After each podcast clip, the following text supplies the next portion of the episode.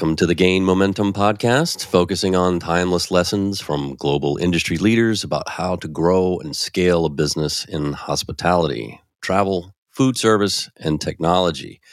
I'm Jason Emanis here with my co host, Adam Mogelonsky. Adam, how are you? Great as always. Good. Our guest today is Eva Fayemi, Gain Advisor, co founder and CEO of Bond Agency, a growth agency for partnerships for hotel tech. Hello, Eva. Hello. Nice to nice to be here today. Take it away, Adam. So, Eva, our format is we've designed this podcast around four key questions that are designed to help startups and scale ups to navigate the ever complicated process of growing a business, particularly internationally, and in your case, for hospitality technology, which is not an easy field to play in by, by the least. So we're going to go right into the first question here, and that is Eva, when it comes to scaling a business, what is the single piece of advice you would give entrepreneurs as a professional in hospitality and technology? Right. Thank you for, for this first question. When scaling up, um, you need to diversify your sales. It's really hard to do it alone and to do only direct, especially when you uh, move territories and you try to reach a new market, a new culture, a new language. So my advice would be to definitely bet on, on channel sales. But, you know, your, your partners are your best advocates, but your, your clients too, also, by the way. Um, so my take on this is that by finding other opportunities um, via indirect sales, such as finding influencers or resellers or uh, just people who love your product, they will help you to expand your reach. They will help you to get in touch with the right decision makers. So I think that's definitely yeah, my advice for a company that is looking to scale and that is looking to scale abroad. Do you find in Europe that tech companies they do a lot of leaning on each other as they go to market? Um, do they try to go at it alone, or what? what's the landscape look like? Well, it will depend. I would say on the size of the company. Um, like in startups, the founders do everything. So it's it's difficult to have one area of focus. And most of the time partnerships is a bit left aside. So there's not a real strategy regarding which partners are the right ones for me and which ones could i capitalize to help me grow. You know integrations are there but they are not there is no time or strategy invested to make that partnership fruitful and interesting for both parties. So sometimes some of some of those companies and startups arrive a little bit late in the game and realize, oh, but I actually have partners, but they don't know who I am, you know.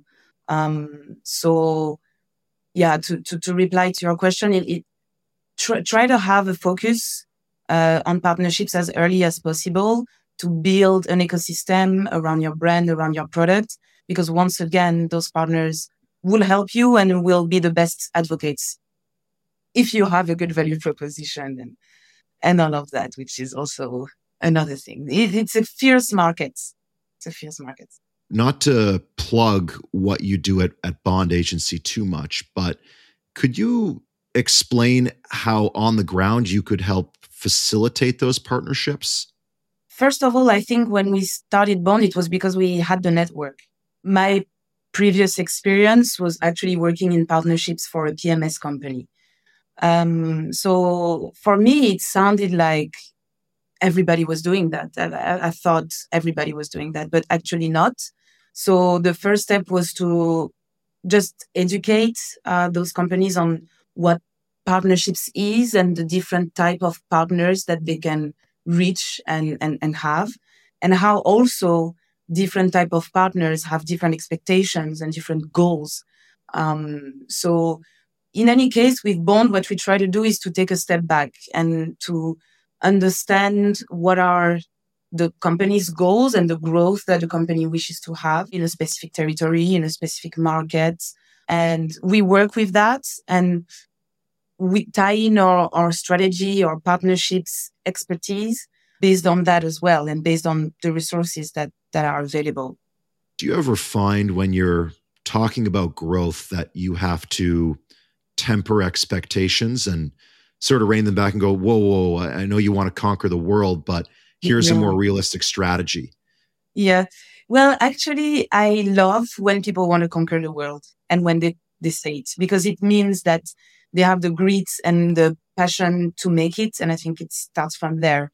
If I meet a founder of a company and he's, you know, he's not passionate or he's not willing maybe to, to do that, I think that that's a shame. And I'm a bit, um, yeah, I think that's maybe not the, the right perspective. So if you're a tech product and you're on the cloud, you should want to conquer the world. Doors are open. But then, of course, to your point, you need to focus because uh, you need to find one or multiple areas which will you will tie your, your growth strategy on.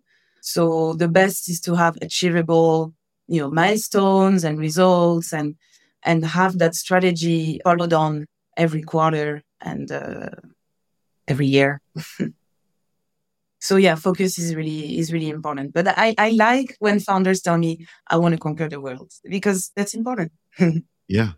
Well, on that note, we'll move into the second question. Eva, what are some of the common pitfalls or failures you have witnessed that business owners should look to avoid when scaling their business?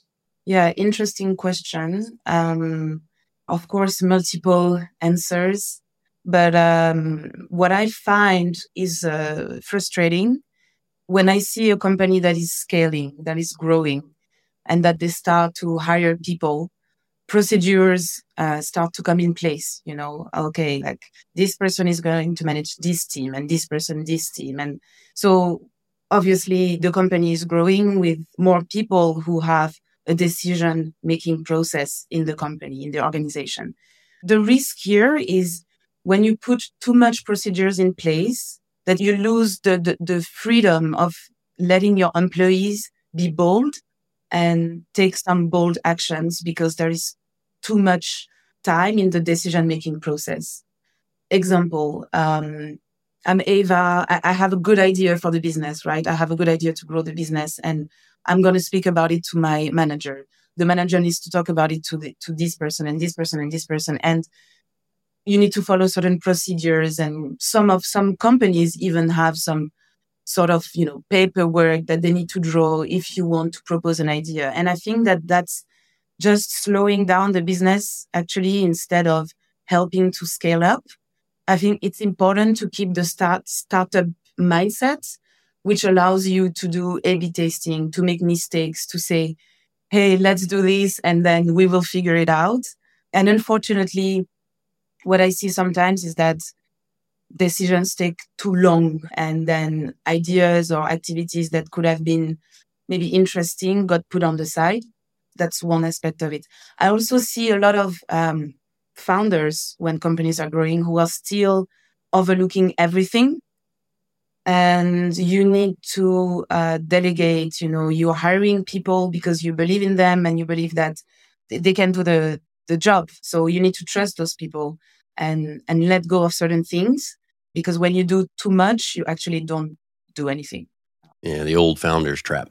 Over the years, I would tell my team, it's okay to make mistakes. Go make mistakes. Hurry up. Hurry up and do it. let's let's go hurry up and learn stuff.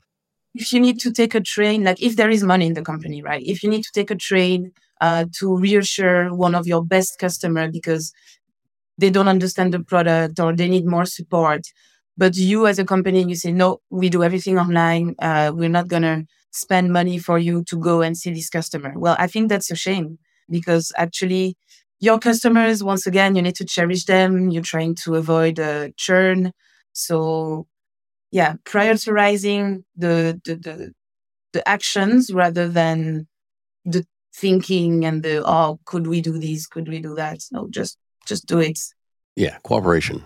Yeah, I was I was going to ask. Uh, it's difficult to find that balance between the ad hoc way of doing things and really what needs to be done, and the proceduralizing, where every time you add a layer underneath the founder, you are, in essence, proceduralizing or creating more red tape. But you need a lot of that to keep everyone in line as the company grows from the family to the tribe to the city to the uh, whichever terminology you're using to, to describe the scale. Yeah. How do you help companies to maintain that balance between the startup mentality and the need for operating more like a like a military, like a true company unit? Me personally, you mean? Oh, you, you personally bond. Uh, do, do you do you advise on that, or or what have you what have you seen? So our clients are bond with bond at bond. Sorry, we have a very honest relationship, and they trust us because um, they want us to tell them what's wrong, what's right, and I do really love that we have that type of relationship because that allows me indeed to say these kind of things or to give advice.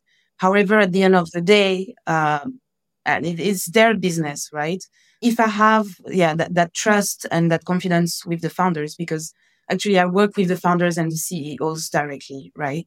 I would, I would definitely tell them. Um, and I think sometimes it's nice to look around and see how other companies are doing it and not necessarily in, in hotel tech, you know. Uh, how is Uber doing it? How is Apple doing it? I mean, there are examples um, of companies who thrive into making their employees, like I would say, free and autonomous and uh, giving them the power to express their ideas. So, of course, you need the procedures, but what are you doing additionally to your business that would help your employees be creative and, and not feel that it's a nine to five job? Organizing a hackathon on the side to see what the devs have in have in mind and maybe pick one of these ideas to say, okay, actually, it was a great idea. I'm going to implement it. I don't know. There, there are things to do, I think, as if it depends what is the culture in your company and how you want to, to put that forward. Well, when we're talking about companies, uh, and you mentioned hackathons as a very good example, really what we're talking about now is we're looking ahead to the future, which brings us to our third question. Eva, what do you see as the key opportunities and challenges for hospitality technology companies in 2023 and beyond? Yeah, once again, a very good question. So many topics I could speak of. Like the, the key components or the key benefits in hotel tech at the moment is that uh, companies and hotels are looking to digitalize, uh, to provide guest experiences that are digitalized and to have technology uh, that will help the guests have a more personalized experience as well. Uh, I think since COVID, uh, we could definitely see that uh, people got scared because they had old ways of working and they had to actually implement uh, the cloud or change PMS or so on and so forth. I think it helped actually a lot of businesses uh, to to have that change. So it's it's positive, right? Technology is there, discussions are happening then you know obviously some hotels are much more inclined to that than others but i feel that the discussion is is open is on the table and and hoteliers of today and tomorrow are definitely receptive to that because they know that if they don't adopt the change now they will have to do it later anyway. So it helps everybody right? Now with the the downside more or less. So now the question is uh, it's not who can build because everybody can build a, a new product right? A new guest communication app a new uh, guest experience tool etc etc so I've, i'm seeing so many um, hotel technology right now that i've never heard about before. And you know there is the landscape that we all know that are the players of today but in each of those different verticals, in PMS, in channel manager, in booking engines, in guest experience, there are some new companies arriving. So what I'm wondering is that the openness, you know, when we say that a PMS is open now, is it really truly open actually to accept all those new technologies that are coming into market? I feel that the um, open is not so open actually. Open APIs is is not so open. I see more and more companies restricting the integrations because they have 700 partners as of today, and they know that in three years they might have a thousand. So we'll end up with marketplaces of applications that will be crowded of products that compete between each other, right?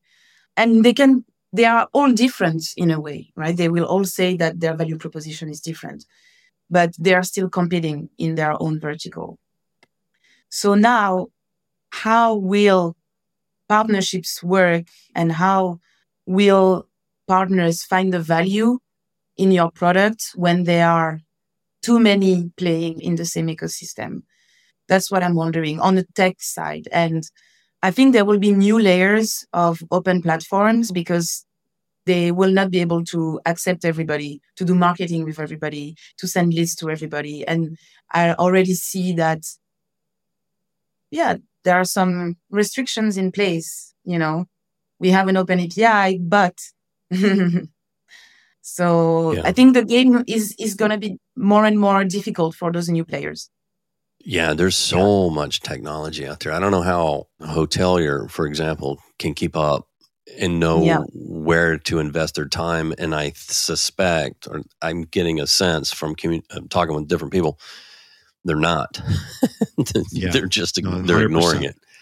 They're yeah. just heads down trying to get the day to day done as cumbersome as it is, as expensive as it is, and just get through the day, get through the week, instead of lifting up, being able to assess the landscape that you described and say, I should really look at that, or at least those three, because I feel like you know, I, if I could just automate this because it's such a pain, you know, whatever it is, um, I, I, I don't know. It's it's a tough environment.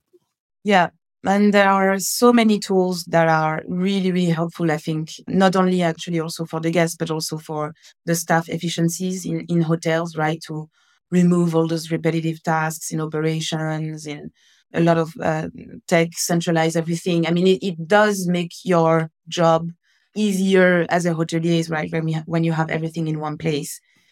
But then connecting all those integrations together, there's still a blocker. There's still a blocker in the different tech that you want to integrate to your PMS. Um, sometimes it, it, doesn't work the way you want it to work, and there's still improvements to do in that, and a lot of support that needs to be um, uh, handed to hoteliers and I mean, on the side note, I think that's why like it's great that uh, you have ad- advisors at Gain who can do that. You know, who can take your hand and tr- help you to navigate the new technology concepts of tomorrow. Um, because right now it's not just plug and play, and a, a lot of tech companies want to be plug and play, but it's not. We're not an Apple marketplace yet. Well, to build on both of your points here about this crowded hotel technology marketplace. Uh, mm-hmm. what would what would you advise for helping companies cut through that noise? Well, I think that once again you can't do it alone. The mm-hmm. value of uh, finding your ambassadors with you know your your clients, your your customers who are once again your best advocates who can uh, recommend your solution to their friends because they love it or finding those people uh, on specific markets who would also find the, the value can, can be really helpful.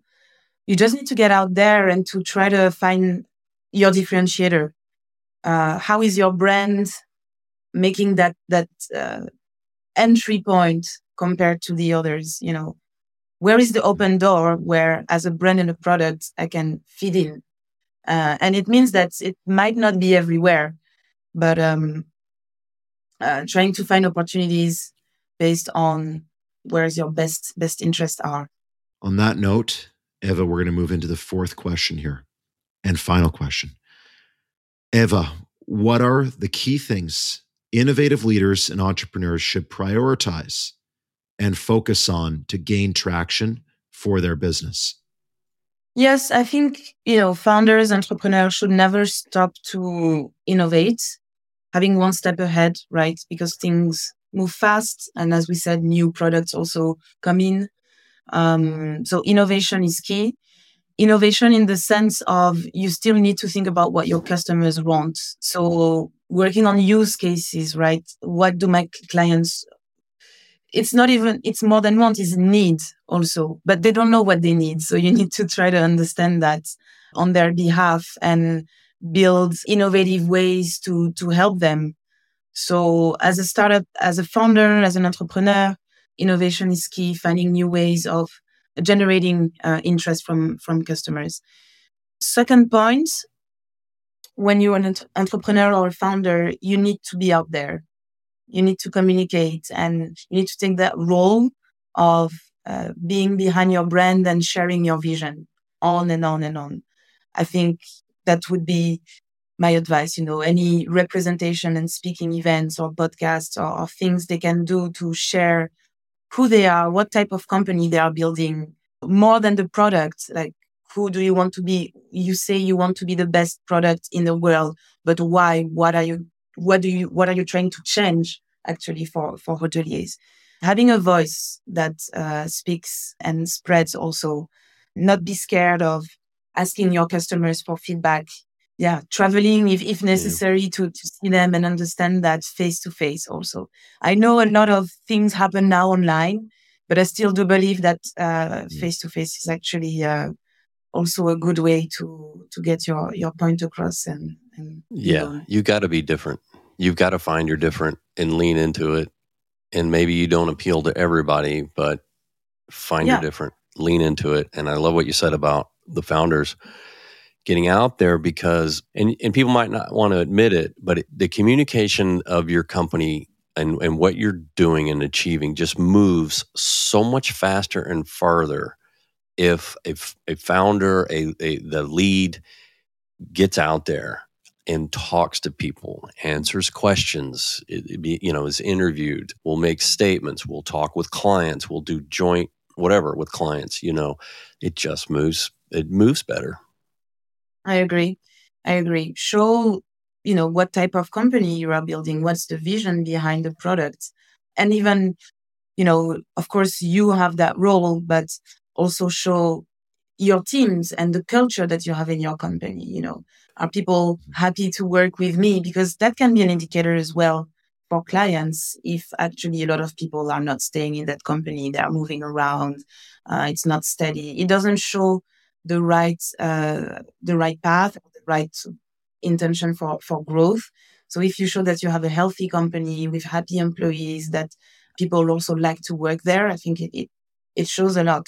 Well, my last follow up, uh, you mentioned the founder, CEO, really trying to get the word out and almost becoming the chief evangelist officer for the company. Yeah. And going on the road, you know, arranging for podcasts, meeting and traveling and going to conferences, that's a full-time job.